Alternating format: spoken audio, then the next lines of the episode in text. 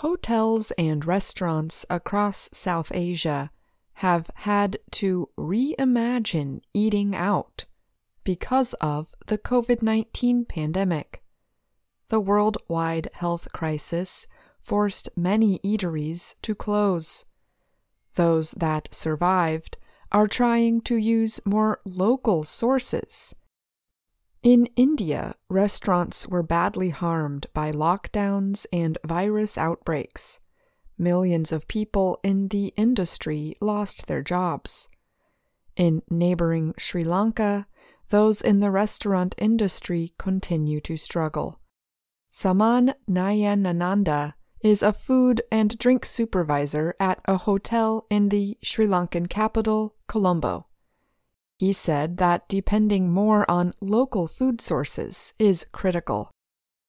Nayanananda survived a powerful tsunami in 2004 that killed 230,000 people. He lived through a long civil war that ended in 2009 and witnessed the results of the deadly 2019 terrorist attack that happened on the Easter holiday. After every disaster, Sri Lanka's economy was able to recover. But this time, the struggle to recover is greater.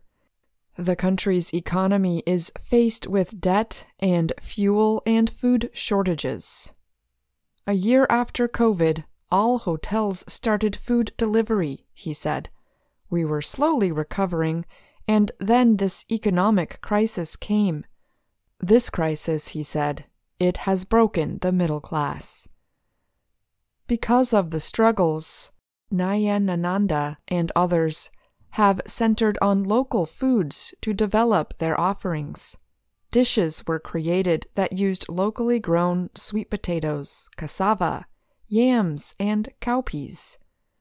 Manish Baheti is founder and director of the South Asian Association for Gastronomy. He said the pandemic has raised awareness about health concerns and food sourcing.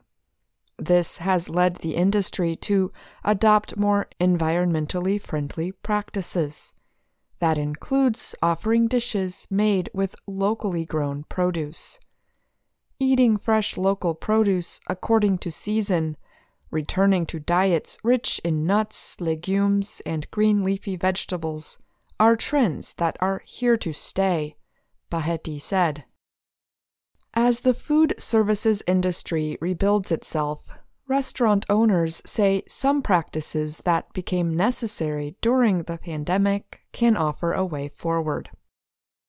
Many urban communities are experimenting with plant based diets and growing vegetables and fruits in creative ways on their properties.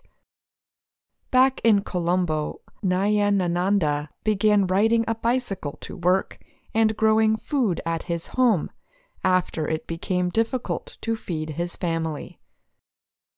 In Sri Lanka and other countries in Asia, the recent wave of COVID 19 infections in China has caused worries over the risk of a return to shutdowns and other restrictions.